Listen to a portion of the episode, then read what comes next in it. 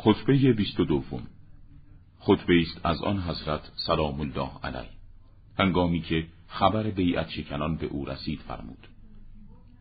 در آن خطبه کردار بیعت شکنان را توبیخ نموده و آنان را به خون عثمان ملزم و تهدید به جنگ می نماید.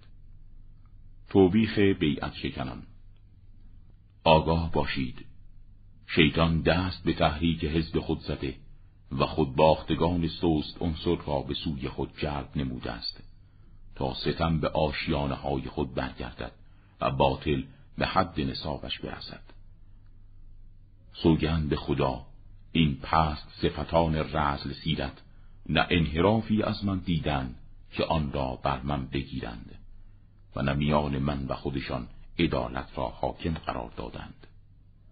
خون عثمان این نابخردان حقی را از من مطالبه می کنند که خود رهایش کردند و خونی را از من می خواهند که خود آن را بر زمین ریختند. اگر من در ریختن خون عثمان ما آنان شرکت ورزیدم سهمی از آن خون گریبانگیر آن نابخردان است و اگر خود متصدی کشتن عثمان بودند قصاص قتل پایگیر خود آنان است.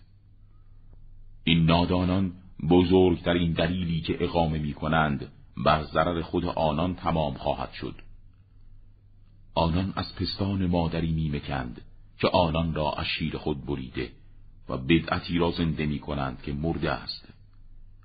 بیا ای رسوایی و نومیدی به سراغ این دعوت کننده بیشرم. شگفتا دعوت کننده کیست؟